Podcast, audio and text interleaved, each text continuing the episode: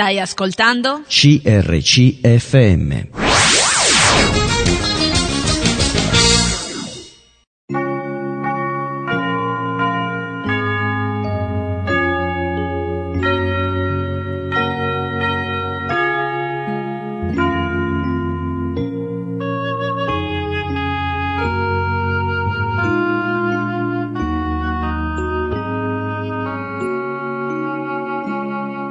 Ogni città, alla domenica, gruppi di credenti si riuniscono per lodare il Signore, condividere le proprie esperienze e ascoltare la sua parola, con espressioni diverse da luogo a luogo. Ogni domenica, alle ore 10, trasmettiamo uno di questi incontri e presentiamo la realtà evangelica che li dà vita. State per ascoltare il culto della Chiesa Evangelica Betel di Cosenza. Cosenza deriva dalla vecchia città Caput Brutorio, antichissima città calabra e metropoli dei Bruzzi nell'800-600 a.C. Consentia fece parte della civiltà greca, divenne meta degli Itali dai quali si staccò un ceppo, quello dei Bruzzi, che da nomade divenne stabile. Nacque Cosenza. Si narra che a fondarla sia stato Brecchio, figlio di Ercole. Infatti i Bruzzi erano decisamente forti, spietati e rudi nei modi. Nel 29 a.C. Cosenza divenne colonia sotto Augusto, il quale concesse la cittadinanza romana alla città. Nacque la via Popilia, la via che congiungeva Roma alla Sicilia. È il fiorire di relazioni mercantili ed economiche di un'universitas che ben presto divenne punto di riferimento della cultura. Pancrazio viene nominato come primo vescovo della città. Nel 305 d.C. l'imperatore Massimiliano si stabilisce nel centro Bruzio per sedare un'altra rivolta questa volta di ordine religioso. Con l'eliminazione di Bulla iniziò la martoriata storia del cristianesimo a Cosenza. Numerosi martiri, tra cui San Dionigi e San Callisto. Nel 313 d.C., con l'editto di Milano, i cristiani escono dalla clandestinità, liberi di professare la propria fede. È l'inizio di un secolo di benessere, pace e splendore, la cui fine è sancita dall'invasione di Alarico, re dei Goti.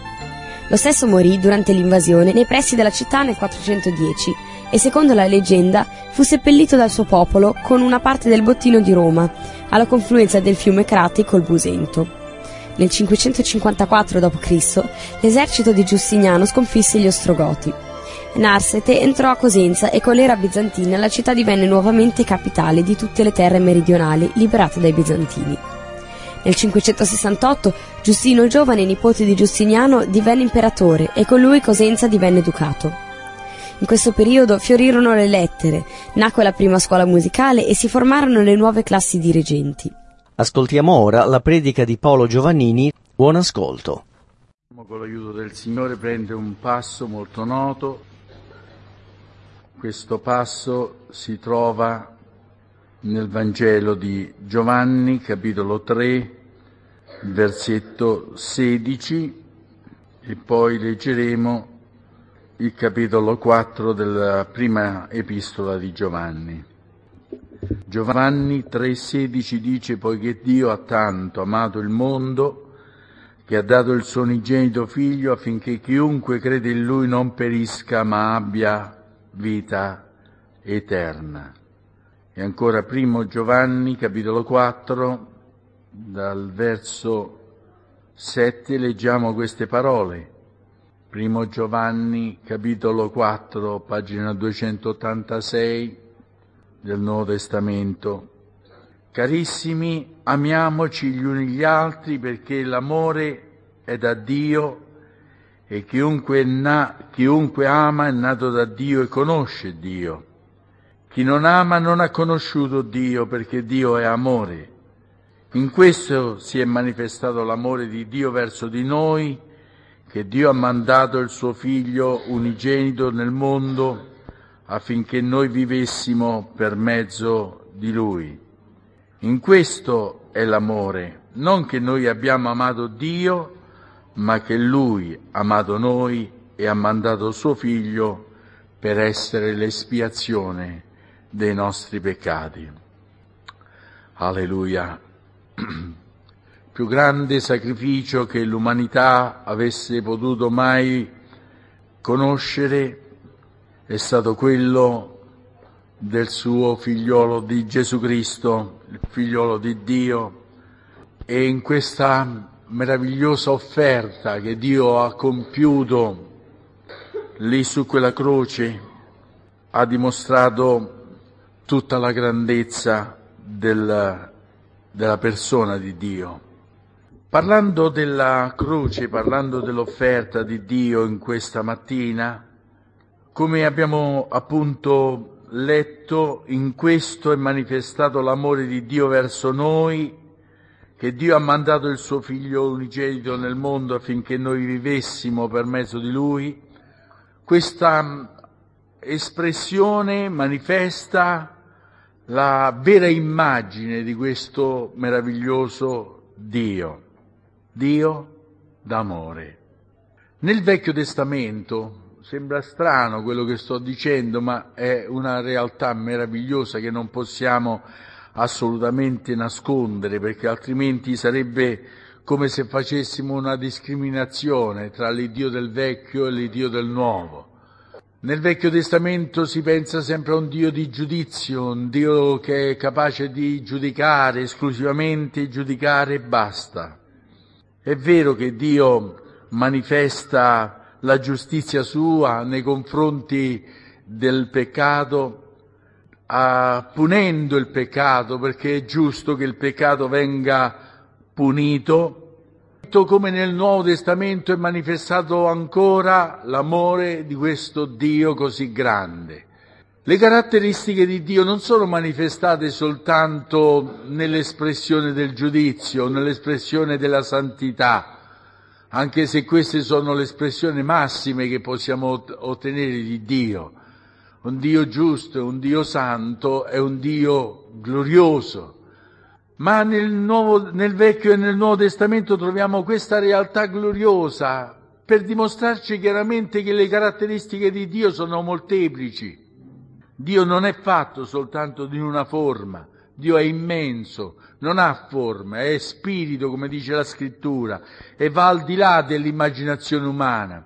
Riempie ogni cosa e può riempire qualsiasi vuoto che viene creato in questa terra a causa del peccato. E Dio dice nella sua parola, nel Vecchio Testamento, proprio all'inizio, quando parla per, eh, verso il popolo di Israele, dimostrando la sua immagine e dando la sua immagine a questo popolo che aveva visto Dio nella sua severità, aveva visto Dio poggiare i piedi sopra il monte Sinai, facendo tremare il monte e parlando a questo popolo, scuotendo il cuore e le coscienze delle persone, ma contemporaneamente vediamo questa manifestazione dell'amore di Dio dicendo al suo popolo, voi siete stati scelti non perché eravate un gran numero, siete stati scelti non perché eravate forti, voi siete stati scelti perché io vi amo, dice il Signore. Quindi è meraviglioso vedere questo Dio che dimostra grandemente il suo amore verso questa umanità, dicendo alle persone che lo circondavano, io vi amo, io vi amo immensamente. Passano, passano gli anni, passano i secoli, ancora questa voce e questa espressione si fa nota nelle scritture, quando troviamo scritto proprio questa parola, io vi ho amati di un amore eterno, l'amore di Dio va al di là di ogni immaginazione, presenta veramente questa sua grandezza d'amore. E l'espressione del nuovo invece l'abbiamo così espressa dalla bocca dell'Apostolo Paolo nel libro ai Romani, capitolo 5, versetto 8. Ma Dio mostra, ma Dio rivela, ma Dio dimostra chiaramente, mette pubblicamente quest'amore, manifesta quest'amore verso l'umanità in questo che mentre eravamo ancora peccatori, Cristo è morto per noi al suo tempo. Questa espressione d'amore viene ripetuta da Giovanni, qui in questo è manifestato, in questo è reso noto, in questo è messo pubblico l'amore di Dio verso di noi, che Dio ha mandato suo figlio nel mondo affinché noi vivessimo La chiamata di Dio verso l'umanità, o come viene qui manifestato questo amore, la manifestazione di questo amore di Dio è soltanto una semplice stazione di adempimento dei confronti della legge. Eh, mi spiego meglio. Quando l'Apostolo Paolo si esprime attraverso le pagine della sua epistola ai Corinzi, dicendo chiaramente lo scopo per cui Dio ha mandato Gesù Cristo nel mondo, mi pare che Paolo esp- si esprima in termini molto chiari e molto forti, quando dice chiaramente che Dio ha verso l'umanità un atteggiamento glorioso, dicendo a questa umanità eh, questa espressione che voglio leggere direttamente dalla scrittura. Un'espressione molto bella, seconda Corinzi, capitolo 5. Dice così Dio ha riconciliato il mondo con sé in Cristo, non imputando agli uomini i loro falli e ha posto in noi la parola della riconciliazione. E ancora il verso 21 del capitolo 5 di Seconda Corinti Dice, poiché egli ha fatto essere peccato per noi colui che non ha conosciuto peccato affinché noi potessimo diventare giustizia di Dio in lui. Sono espressioni forti. Dio fa diventare peccato colui che non ha mai conosciuto peccato. Dio manifesta il suo amore verso di noi in questo che ci ama e ci ama fortemente. Io sono convinto di questo che sto dicendo, che se veramente amiamo qualcuno o qualcosa, siamo pronti a fare qualsiasi sacrificio per quella persona o per quel determinato oggetto. Se amiamo siamo disposti a sacrificare e Dio ha dimostrato questo amore e lo ha dimostrato in questo modo ha dimostrato chiaramente di amare ed era pronto a sacrificare suo figlio per ognuno di noi. Un'espressione del Vecchio Testamento, nel capitolo 49 di Isaia, mi pare che Dio dica così in questa espressione d'amore nei confronti eh, del suo popolo. Può una mamma dimenticare il suo figlio appena nato? Voi mi direte no, dice il Signore, ma non è così con Dio. Dio non dimentica gli uomini. L'amore di Dio è manifestato non solo nel partorire i figli, l'amore di Dio è manifestato nel accudire ai figli, nel eh, prendere eh, cura di questi figli, di mettere un'attenzione forte nei confronti di questi figli. Quindi l'amore di Dio va al di là dell'immaginazione umana, anche se l'espressione più semplice, l'espressione più grande è quella di una mamma verso i figli. Come eh, si esprimeva una volta una donna eh, dicendo quando mio figlio si fa male è come se mi strappassero qualcosa dal di dentro. E sono espressioni forti, sono espressioni grandi. Ma l'amore di Dio va al di là della nostra immaginazione, c'era più di uno strappo interiore. Il momento in cui Egli ha dato il suo figlio in questo mondo ha dimostrato chiaramente di amare il mondo più di ogni altra cosa in questa terra.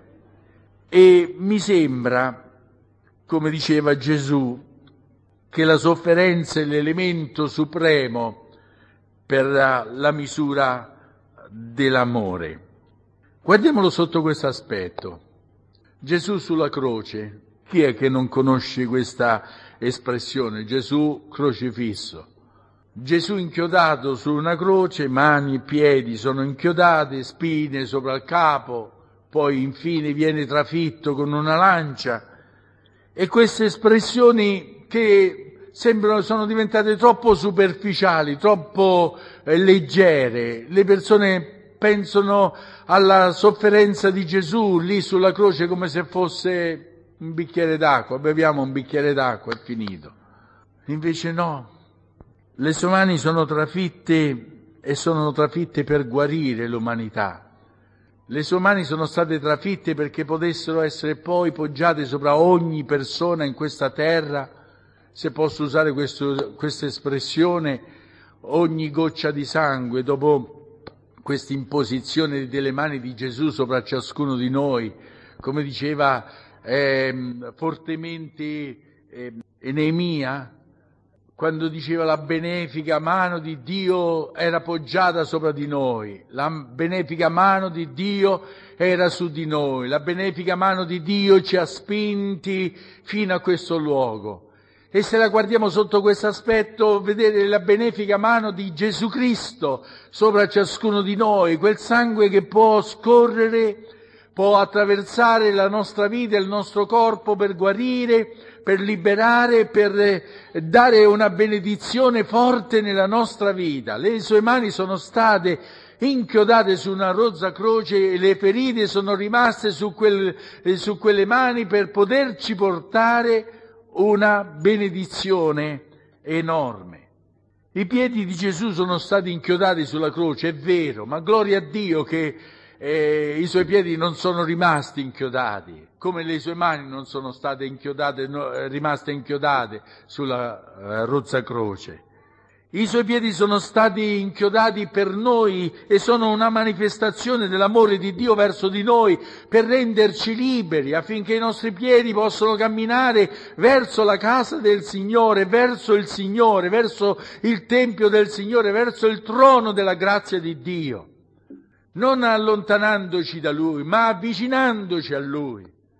I piedi liberati dalla mano del Signore, dalla potenza di Gesù Cristo, sono stati veramente liberati per avvicinarsi sempre di più alla persona di Gesù. E il costato che è stato trafitto è una dimostrazione ancora di più che gli siamo costati così tanto per assicurarci veramente il suo infinito amore nella nostra vita. Da dove vuoi che ti amo? Dal cervello? Anche lì la mia mente è stata colpita e il mio capo è stato colpito con bastoni, con spine, con, con eh, flagellazioni. Ma da dove vuoi che parta il mio amore? Dal cuore. Ebbene, il mio cuore è stato trafitto per te, per dimostrarti il mio amore infinito. Io non ho permesso assolutamente che la lancia non raggiungesse il mio corpo, ma la lancia ha raggiunto la mia vita, il mio corpo e il mio costato è stato aperto perché acqua e sangue potessero arrivare fino a te e dimostrandoti così il mio infinito amore verso la tua vita. Questa è la più grande manifestazione d'amore che possiamo ottenere attraverso le scritture, perché al di fuori delle scritture non sappiamo immaginare l'amore di Dio. Le scritture ci mettono così, manifestandoci in qualche senso, questo è manifestato l'amore di Dio verso di noi, che mentre eh, eravamo peccatori Dio ha mandato suo figlio nel mondo affinché potessimo vivere per lui. Gesù è una manifestazione anche di un dono meraviglioso. Dio ha mandato suo figlio, Dio ha donato suo figlio per noi, eh, dimostrando chiaramente che il dono che lui poteva dare all'umanità era il dono più alto che pote- l'umanità potesse avere. Che prezzo può avere il sacrificio di qualche filantropo? Lessi tanto tempo fa la storia di un certo Guy che era soprannominato il Lavaro di Marsiglia. Questo personaggio così, come posso dire, così maltrattato dall'umanità, dai marsigliesi, così maltrattato dalla popolazione, deriso, eh, sputato dietro, tirato eh, pietre addosso, perché pensavano che questo personaggio non... Eh, non, eh, non desse nulla a nessuno, non faceva offerte, non faceva elemosine, non, eh, quando camminava per la strada tutto rattrippito a motivo della, del suo grande lavoro, della sua sofferenza per questo lavoro, era impegnato nel suo lavoro in un modo forte, proprio forte, giorno e notte si poteva dire. E tutti hanno pensato a questo personaggio che faceva sacrifici egoistici soltanto per se stesso, fino al giorno della sua morte. Scoperso che scrisse un testamento e disse tutti i soldi che ho guadagnato, tutti i miei averi, tutto quello che ho potuto accumulare, che le mie ricchezze sono aumentate all'infinito, siano utilizzate per portare l'acqua in ogni casa. La gente lo chiamava l'avaro di Marsiglia. Lui era un grande filantropo, sentiva un forte amore per i suoi concittadini, sentiva che i suoi concittadini avevano bisogno di acqua in ogni casa e né comune, né città, né eh, nessun'altra autorità poteva prendere, accudire al bisogno di questa città. Ma se io paragono Guigoz con Gesù, non ci sono paragoni, non ci sono livelli. L'amore di Gesù è molto più grande, molto più di qualsiasi altra persona. Il prezzo eh, che lui ha pagato eh, per noi era una rinuncia molto più di qualche centinaio di migliaia di lire o di milioni o di miliardi. Pensare che rinuncia all'autorità di Dio, Dice la scrittura che egli si è spogliato di se stesso, si è svuotato di se stesso. Non ha desiderato assolutamente prendere qualche forma di uomo, Dio, in questa terra dimostrando all'umanità io sono Dio e vi dimostro come si può vivere in questa terra. Ma la Bibbia dice che svuotò se stesso. Uno dei salmi, mi pare il 45, dice che Gesù Cristo ha lasciato la gloria del cielo, ha lasciato il trono della grazia, ha lasciato i palazzi d'avorio lì nel cielo per scendere in una piccola capanna in questa terra. È venuto in questa terra, non aveva dove posare il capo, non aveva una casa, non aveva un eh, alloggio fisso, era sotto il più grande albergo che poteva esistere in questo mondo. Oggi si dice che il più grande albergo è a 5 stelle. Lui stava sotto miliardi di stelle, il più grande albergo che poteva occupare veramente senza nessun comfort, ma pure in questo albergo che era la terra, che era il luogo più umile in questo mondo, in questo ha dimostrato chiaramente la più grande rinunzia che l'umanità potesse avere. Ordina agli angeli, vai a tal posto e fai questo lavoro, vai a quell'altro posto e porta benedizioni, scendi questa scala, porta con te altri angeli e servi il mio servo Giacobbe. Proteggi quell'altro fratello, proteggi quell'altro personaggio, Dio che ordina agli angeli e che ha assolutamente autorità per ordinare, dice la Bibbia, che Gesù Cristo imparò l'obbedienza dalla sofferenza. Un uomo che è pronto a rinunciare all'autorità per imparare a sottomettersi al Padre, alla natura, sottomettersi per dimostrare chiaramente che era possibile vivere una vita in comunione con Dio. Un uomo, come dice eh, Isaia, esperto in dolore, familiare col padire.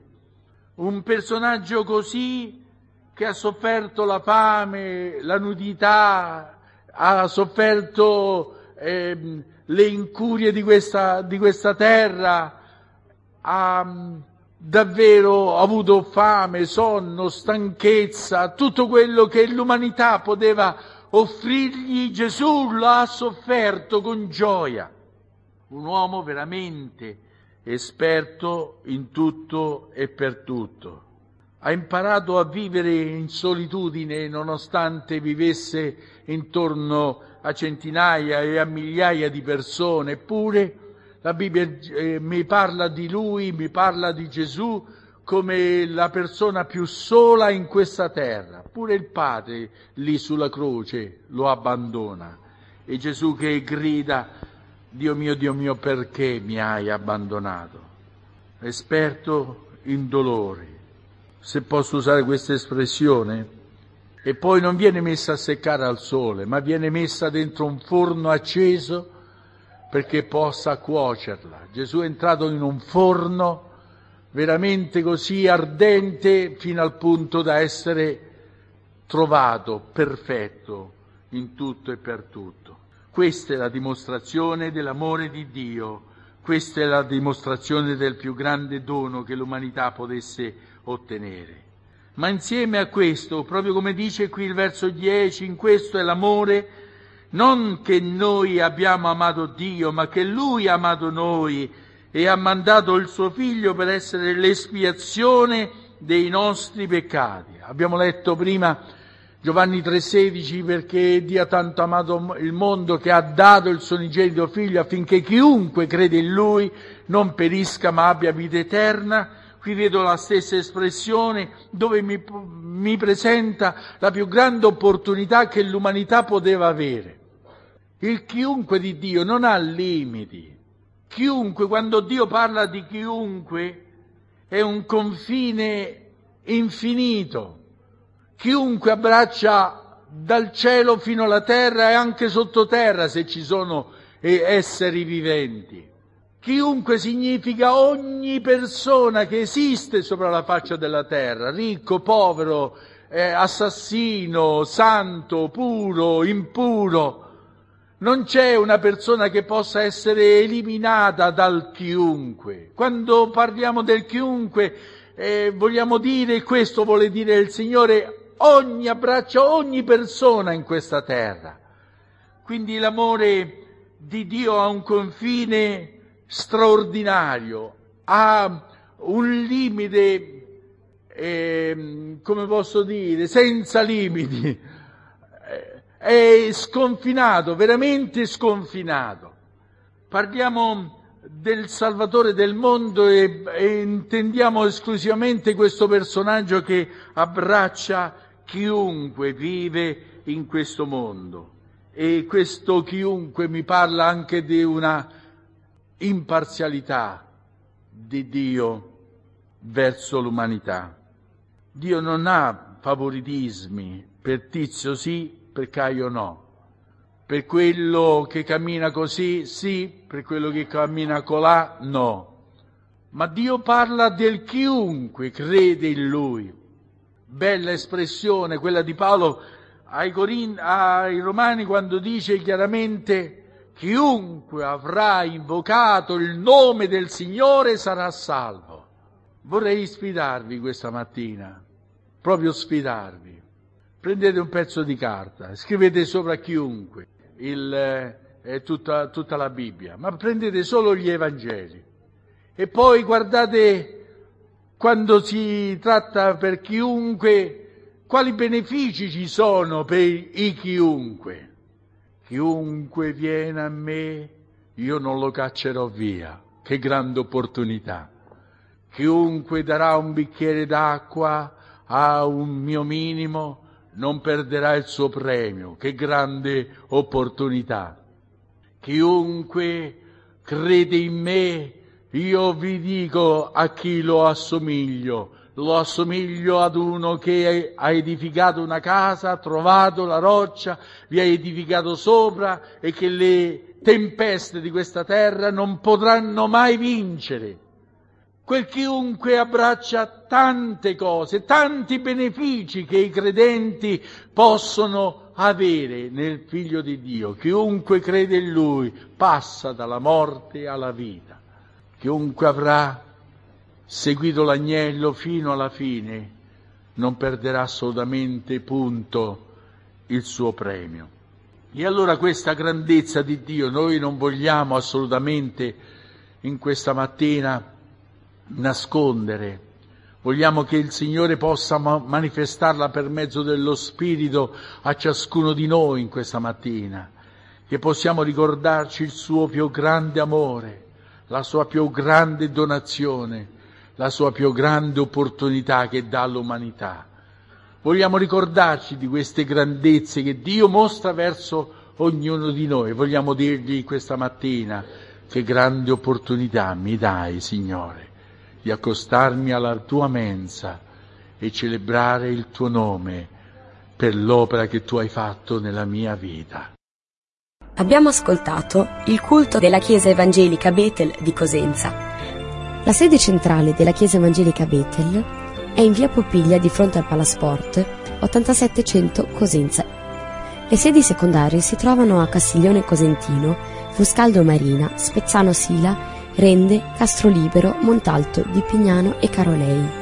Per ulteriori informazioni potete chiamare il numero 199 44 14 24.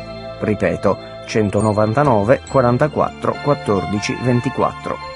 oppure potete mandare un'email a info-amicib.com ripeto info-amicib.com Noi ora vi auguriamo una buona continuazione con le nostre trasmissioni.